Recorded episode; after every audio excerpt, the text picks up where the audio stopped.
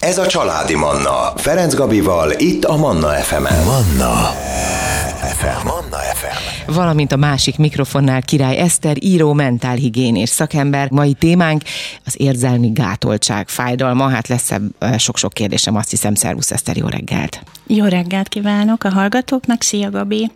No, a sok-sok kérdés első fejezete. Mi az, hogy érzelmi gátoltság? Mit értünk pontosan ez alatt? Ez egy nagyon, nagyon érdekes elmélet, ugye, mert tulajdonképpen az érzelmi gátoltság az egy séma. A, a séma elméletet a 90-es években Young nevű pszichoterapeuta írta le először, és 18 uh, maladaptív sémát különítette el. Maladaptív, vagy, vagy rossz, vagy helytelen uh-huh. séma.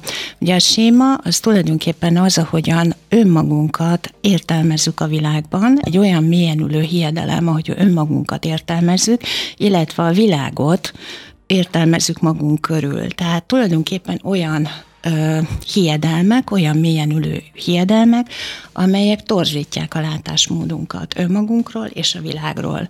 És az érzelmi gátoltság az hm. tulajdonképpen egy, egy olyan séma, ami a, a kommunikációt gátolja, tehát a spontán cselekedeteket és az érzelmi kommunikációt gátolja. Na most a spontán cselekedeteken ö, általában a könnyedséget, az önfeledtséget, a játékosságot, a lényeget, a lényeget. Igen, a lényeget, az életet. Ugye, tehát az van legátolva, tehát van egy túlzott kontroll önmagával, és a környezetével szemben is. Tehát egy nagyon zárt személyiségről beszélünk egy érzelmileg gátoltás esetében, és, és nagyon-nagyon tehát ő sem érzi jól magát, hiszen mások rosszallását, tehát általában mások rosszallását, szégyenérzetét érzékeli akkor, tévesen, uh-huh. tehát ahogy uh-huh. mondtam, ez egy hiedelem, hogyha ő tulajdonképpen a saját késztetései fölött ezt a kontrollt elveszíti. Tehát, hogyha ő mondjuk az érzelmeiről beszél, megnyílik, ugye megmutatja a sebezhetőségét, illetve hogyha megengedi magának ezeket a, tehát hogyha le, levetkőzi ez, ennek a gátoltságnak a rabláncait, hogy hmm. így fogalmazzak, uh-huh. és megengedi magának a könnyed, könnyed, spontán érzéseket. Tehát röviden ennyi.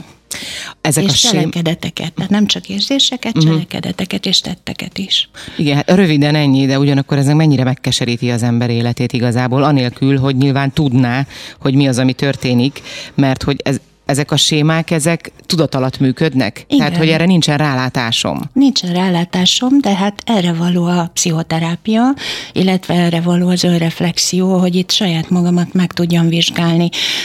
Ugyanilyen séma például most ugye nem fogjuk felsorolni mind a 18 maladaptív sémát, de, ezek, de ez egy nagyon érdekes témakör, hiszen például az önfeláldozás sémáról sokszor beszélgetünk, önfeláldozásról, és uh-huh. ugye nem említettük, hogy az, az is egy séma. Tehát az is egy olyan séma, amiben saját magamat úgy értelmezem, hogy, hogy, hogy az én önalávetésem, az én túlzott szolgálatkészségem, az én áldozatkészségem fogja működtetni a kapcsolataimat, a túlzott önfeláldozásom, a túlzott áldozatkészségem. Tehát gyakorlatilag ugyanilyen séma, ugyanilyen milyen ülő belső hiedelem, az érzelmi gátoltság séma is. Ezeket a hiedelmeket, ahogy maga a szó is mondja, hogy hiedelem, ezt bárhonnan össze tudjuk úgymond söpörni magunknak az életből, vagy ezt elsősorban legközelebb áll, hozzánk legközelebb álló emberek neveléséből, tanácsaiból, mondataiból alakulnak ki bennünk ezek a hiedelmek, ezek a sémák?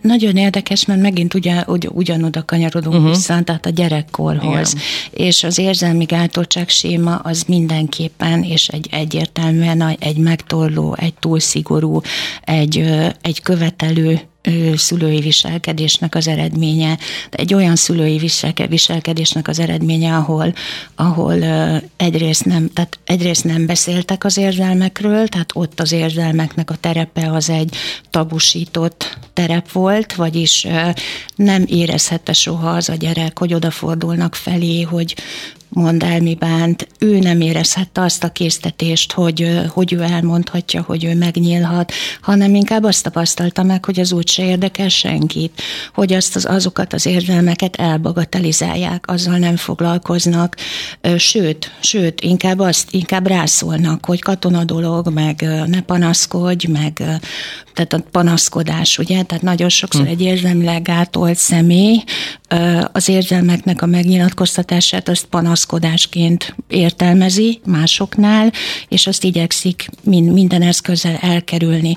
Tehát egy olyan szigorú, megtorló hm. szülői viselkedés, ahol egyrészt az érzelmekről nem volt, nem, tehát nem volt kommunikáció, illetve mindig hasznosnak, tehát mindig, mindig feszesnek, mindig, mindig sarkosnak, mindig hasznosnak kellett lenni. Meg kellett felelni. Meg kellett felelni, magyarul. így van, hmm. tenni kell, menni kell, dolog van, ugye, tehát uh-huh. hogyha valakit így könnyed érzésekkel, játékosságon kaptak, akkor mi az nincs dolgot, tehát körülbelül ezt ismerjük ezt a mondatot, tehát ez is legátolja gyakorlatilag a spontaneitást, a, a könnyed ö, érzésekhez, illetve a könnyed cselekedetekhez való viszonyulást.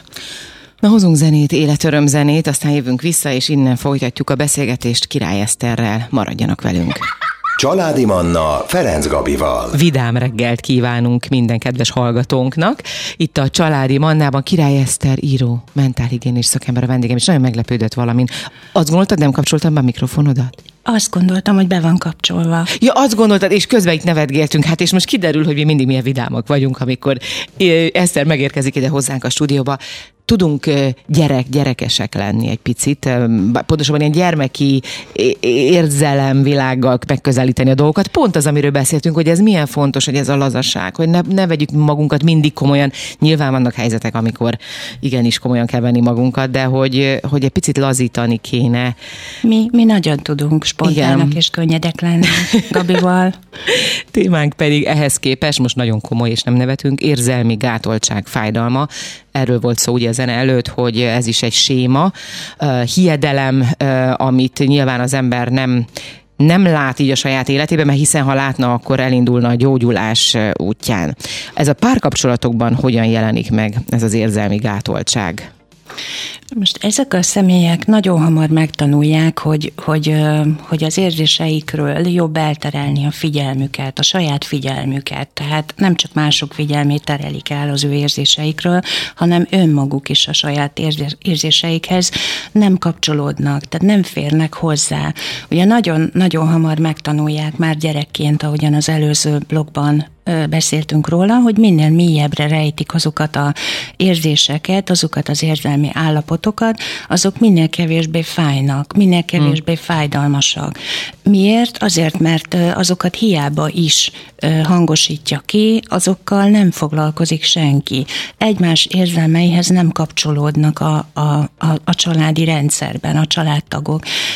És már ha, ha belegondolunk, ugye, hogy Ransburg Jenő is megfogalmazta, hogy hogy egy baba nagyon hamar megtanulja, hogy van-e értelme megszólítani a világot, Igen. amikor sír, hogy, azzal, hogy arra valaki érzelmi válaszkészséget mutat-e, azzal az érzelemmel, azzal a visszajelzéssel, azzal a tör, ö, igényel, fizikai vagy érzelmi igényel, valaki foglalkozik el, valaki arra mutat egy érzelmi válaszkészségen. Ez már itt, itt, itt elindul.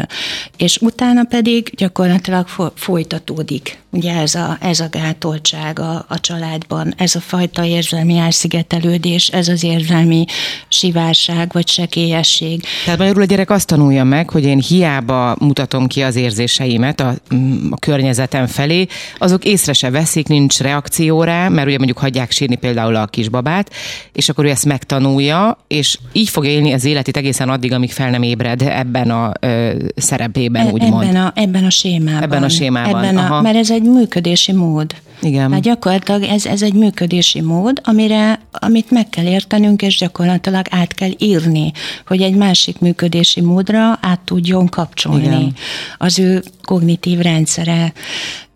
Tehát itt, itt, itt visszatérve a, már a csecsemőkorban ez elkezdődik, és aztán gyerekként is ezek a torzított minták igen, igen mély nyomokat hagynak valakinek a pszichéjében, és nagyon érdekes, hogy ezek a gyerekek megtanulnak már gyerekkorban a teljesítésen keresztül kapcsolódni. Tehát úgy, hogy ők jók uh-huh. hogy ők jó gyerekek, hogy velük nincsen baj, hogy ők teljesítenek, hogy ők tesznek, tehát megtanulnak, ahogy mondtam az előbb, hogy tenni, venni, menni, csinálni, teljesíteni, és akkor egy ilyen nagyon feszes belső parancs van, hogy menni kell, és tenni kell, és teljesíteni kell. És az érzelmeiken keresztül nem tudnak kapcsolódni, hanem csak a teljesítésen keresztül, az érzelmek kihangosítása, hogy az, aki én vagyok, csak azért szeressenek, ugye az, az nem, nem valid, az uh-huh. nem létezik, hanem csak a teljesítésen keresztül tudja önmaga szerethetőségét értelmezni. Gyakorlatilag ez jelenik meg az önfeláldozó sémában is, uh-huh. ha belegondolunk. Tehát ezt, hogyha most nagyon egyszerűen le akarom fordítani, mondjuk egy párkapcsolatban az ilyen ember, az mondjuk, most beszéljünk nőkről, most főz, takarít, kiszolgálja folyamatosan a férjét, bármi kérés van, mindent azonnal teljesít, ő mindig a, olyan, ahogyan azt elvárják, elvárja a párja, Legalábbis tehát, igyekszik, tehát legalábbis igyekszik a teljesítésen keresztül, és, és ebben, ugye ebben benne van szintén az a belső parancs, hogy ő nem pihenhet, uh-huh. ő nem lassulhat le. Neki mindig önmagát nagyon-nagyon e, szorosan kontrollálja, nagyon feszesen kontrollálja. Általában az ilyen személyek a végtelenségig tudnak nagyon választékosan beszélni teljesen felszínes témákról, vagy olyan témáról, amit őt, ami bizonyos terület, egy olyan téma, ami őt érdekli, mondjuk a, nem tudom, a globális felmelegedés, most csak mondtam egy példát, de az érzelmeihez nem kapcsolódik. Tehát az, uh-huh. az mhm. ő saját igényeit, szükségleteit nem fogja kifejezni, és nagyon nehéz dolgunk van ilyenkor egy párkapcsolatban egy ilyen személlyel, mert hát ez a mondj már valamit, ugye ez hát végtelenszer elhangzik, mondj már valamit, és akkor összességében most itt nem akarjuk a, a, a férfiakat megint pellengére állítani, de, de hát a férfiaknál ez sokkal gyakor, gyakrabban uh-huh. előfordul. Ők nehezebben séma, működnek érzelmileg. Nehezebben, igen. tehát főleg, főleg abból fakadóan, hogy racionális uh, gondolkodásúak. Az érzelmek terepe az egy, uh, az egy tulajdonképpen egy ilyen uh, Hát sokaknál egy holdbéli táj, most ezt nem, nem lehet másképp megfogalmazni, főleg egy, egy érzelmileg gátolt személy esetében, és néha a mondj bár valamit kérdésre, mondjuk főleg a a párok női tagjai panaszkodnak erről, hogy elhangzik nagyon sokszor ez a mondj már valamit, mert ők igyekeznek a saját érzelmi igényeiket ennek a személynek megfogalmazni, de onnan nem jön semmi. Mint hogyha nem is hallaná meg, igen. Ez a fal, tart, fallal nem, szembe is. Nagyon sokszor nem tart szemkontaktust, nem is figyel, érzelmileg kivonódva működik. Tereli ilyenkor, a témát. Tereli esetleg, a témát igen. például, fizikailag is kivonódik, ott hagyja a másikat, nem hajlandó azzal az igényel foglalkozni, és, és hát ez a, néha elhangzik ez a ne izgast fel magad, meg próbálj megnyugodni, ugye, tehát, hogy néha ezek a felszínes válaszok, amelyek így a tanult jó esetben, és még azt mondom, hogy azt mondom még, hogy ez jó esetben, mert van ennél a rosszabbik eset, amikor, amikor még ő kéri számon a másikat. Tehát, hogy jön ez a, ez a csak azért is Dafke, nem én vagyok, hanem te vagy a... Hát az már egyéb, egyéb torzulás, hogy ez uh-huh. a mhm. projekció, amikor, amikor igyekszik önmagáról leterelni a felelősséget, és akkor mindig a másikra hárítja. Ez már a feljogosítottság séma. Az Na is hú, az. ezek a az sémák egy egymásra épülnek. Igen. Annyira jó embernek Igen. lenni, és párkapcsolatban élni, és ezeket mindig tisztogatni, le, levakargatni, úgymond a, a rossz kapcsolatokról muszáj megállnunk újra. Hozzuk Jó. az életörömzenét, jönnek a legfrissebb hírek is, de ezt követően innen fogjuk folytatni a beszélgetést Király Eszterrel. Maradjanak itt a Mannán. Ez a Családi Manna. Ferenc Gabival, itt a Manna FM-en. Manna FM. Manna FM. Valamint Király Eszter író, mentálhigiénés szakemberrel, és nagyon sajnálom, hogy néha a zene alatti beszélgetéseink is nem mehetnek ki az éterben, nyilván nem minden, de hogy azért egy része, mert tényleg általában folytatjuk ugye az elkezdett témát, és egy órán keresztül erről beszélgetünk mindenféle aspektusból, meg hát nyilván a saját életünkre vonatkozóan is, hiszen mi is párkapcsolatban élünk, nekünk is azért vannak ugye kérdések, vannak problémák, mint mindenhol, tehát az nagyon fontos, és Erről is többször beszéltünk, hogy nincs olyan, hogy két tökéletes ember is tökéletesen összeillik, és semmi probléma nincs, és semmi surlódás mindenhol vannak, illetve az a jó, ha van, ugye? Mondhatjuk nincs ezt így. Meg, így van. Személyes példákkal szoktuk itt alátámasztani egyébként a szünetekben Igen. azokat a témákat, amelyeket itt körülölelünk. Mai napon az érzelmi gátoltság fájdalma, ugye ez a témánk. Az önfeledtség, könnyedség, játékosság, Igen. ugye ez a, a perfekcionista megfelelés, ezek, ezek, ezek jönnek most. Így van. Még milyen viselkedési jellemzői vannak a, ennek, hogyha valaki érzelmi gátoltságban, hát most szinte azt mondtam szenved, de hát de valahol ez, ez egy szenvedés az embernek, meg a párjának is teszem hozzá. Így van. Ez egy nem megfelelő működési mód, amit, amiben valaki folyamatosan érzi az ő azt, azt, a, azt a szorongást, vagy azt a diszkomfortérzést, de többnyire egyébként a szorongást sem tudják azt beazonosítani ezek a személyek, hanem inkább fizikai tünetekhez kapcsolják, fáj a gyomrom, fáj a fejem. Tehát az, amikor érzelmi terepre kerülnek, akkor jönnek a, jönnek a fizikai tünetek, hmm. amelyek, amelyeket meg tudnak fogalmazni, ahhoz tudnak kapcsolódni az érzelmeiket, azokat az érzelmi azokat az árnyalatokat, ugye, amelyekkel egy, egy érzelmileg nyitott személy képes operálni és bír, azokhoz ők nem tudnak kapcsolódni, nem tudják azokat megfogalmazni. Ez nem azt jelenti, hogy ez nem tud változni. Tehát ahogy fogalmaztam, egy pszichoterápia vagy sématerápia során ez a séma átírható, tehát megkapcsolódhat ezekhez az én részekhez, mert azok uh-huh. léteznek, tehát megkeresheti, de nem tud hozzáférni, tehát nincs eszköze még, hogy ezekhez az én részekhez ő hozzá tudjon férni.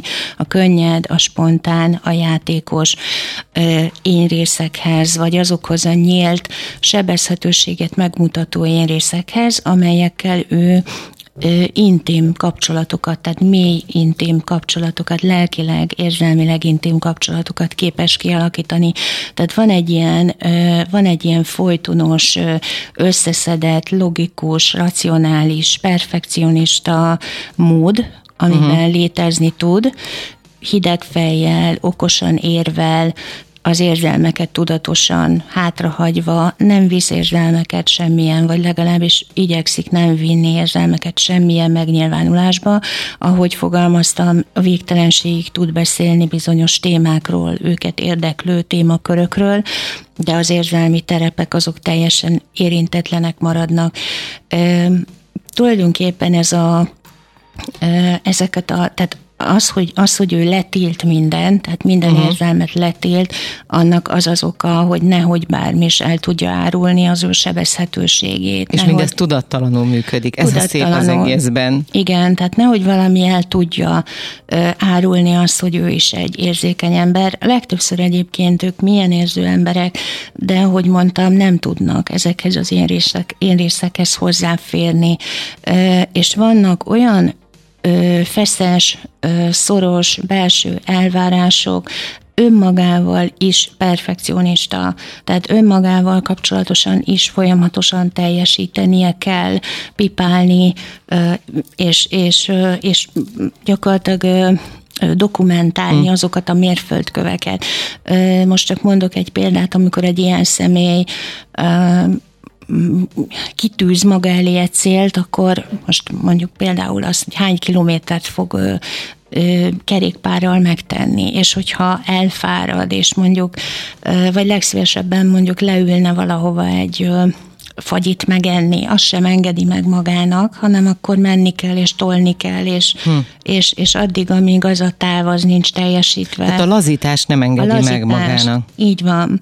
És hát van egy ilyen nagyon szép mondat, ugye, hogy meg kell tanulnunk pihenni, lelassulni, hogy maradjon erőnk szeretni. Igen. És pont erről szól, ugye ez a mondat, erről is, hogy milyen nagyon fontos a lelassulás, hogy ettől a perfekcionista éntől, ettől a, van, van talán neki egy, tényleg egy ilyen szigorú szülői felettes énje, aki mindig ott magasodik uh-huh. fölötte, és mindig, mindig mutatja az utat, és, és van egy belső parancs, aminek folyamatosan meg kell felelni, és nem lehet attól eltérni.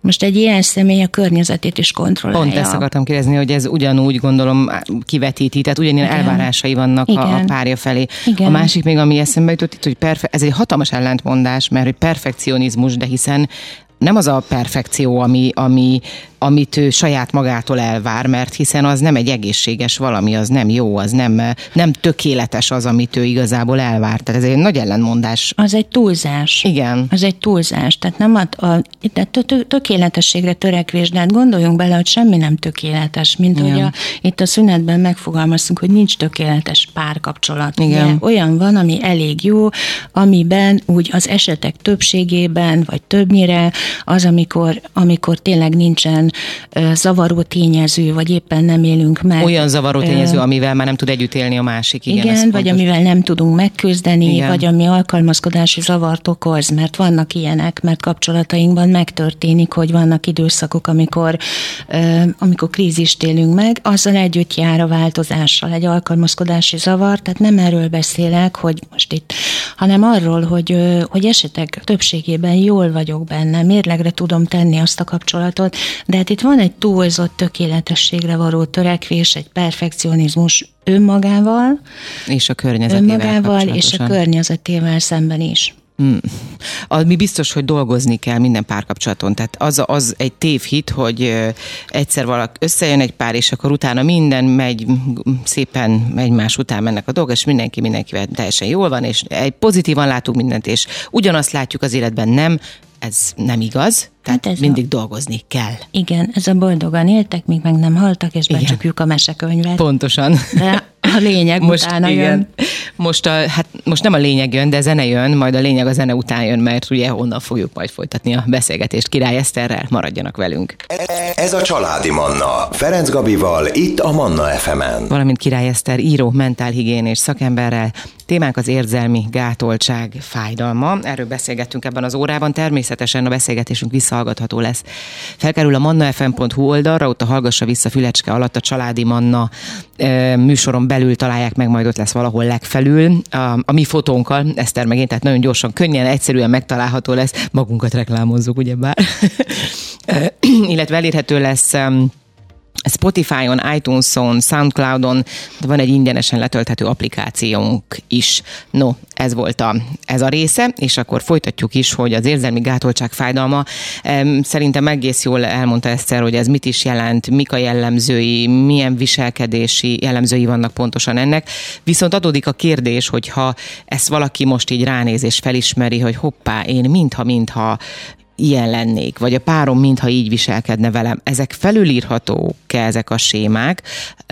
Esetleg időben nyilván ez egyénfüggő, de hogy mi az a, az időszak, ami alatt egy ilyen megváltoztatható. A páromat például megváltoztathatom-e, vagy segíthetek neki az elindulásban? Ahogy fogalmaztam, ezek rendkívül nehéz és fájdalmas. Azért is fogalmaztunk így, és azért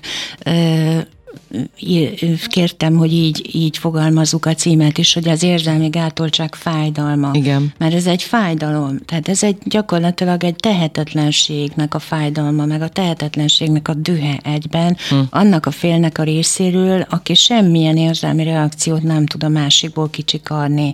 Tehát többnyire ilyen tanult viselkedés minták ott vannak, hogy akkor ölelni kell, meg ajándékot vinni kell, meg virágot vinni kell, például, vagy, vagy mit, mit illik, de, de tulajdonképpen ezek az emberek, amikor ölelnek, akkor is azt érezzük, hogy úgy tart, hogy fog, tehát nincs, nincs erő abban a szorításban. És ez, ez, egy, ez egy valóban egy fájdalmas, ezek fájdalmas megélések. Van némi arcrándulás, vagy, vagy ahogy fogalmaztam, ez a nyugodj meg, vagy, vagy csillapodj le, vagy megpróbálj megnyugodni. Ugye ezek olaj a tűzre többnyire, mert az a fél, aki próbálja, tehát sír, kiabál, hisztizik, nem tudom, falhoz vág, vág tányérokat, de gyakorlatilag mintha nulla érzelmi reakció lenne a másik oldalon.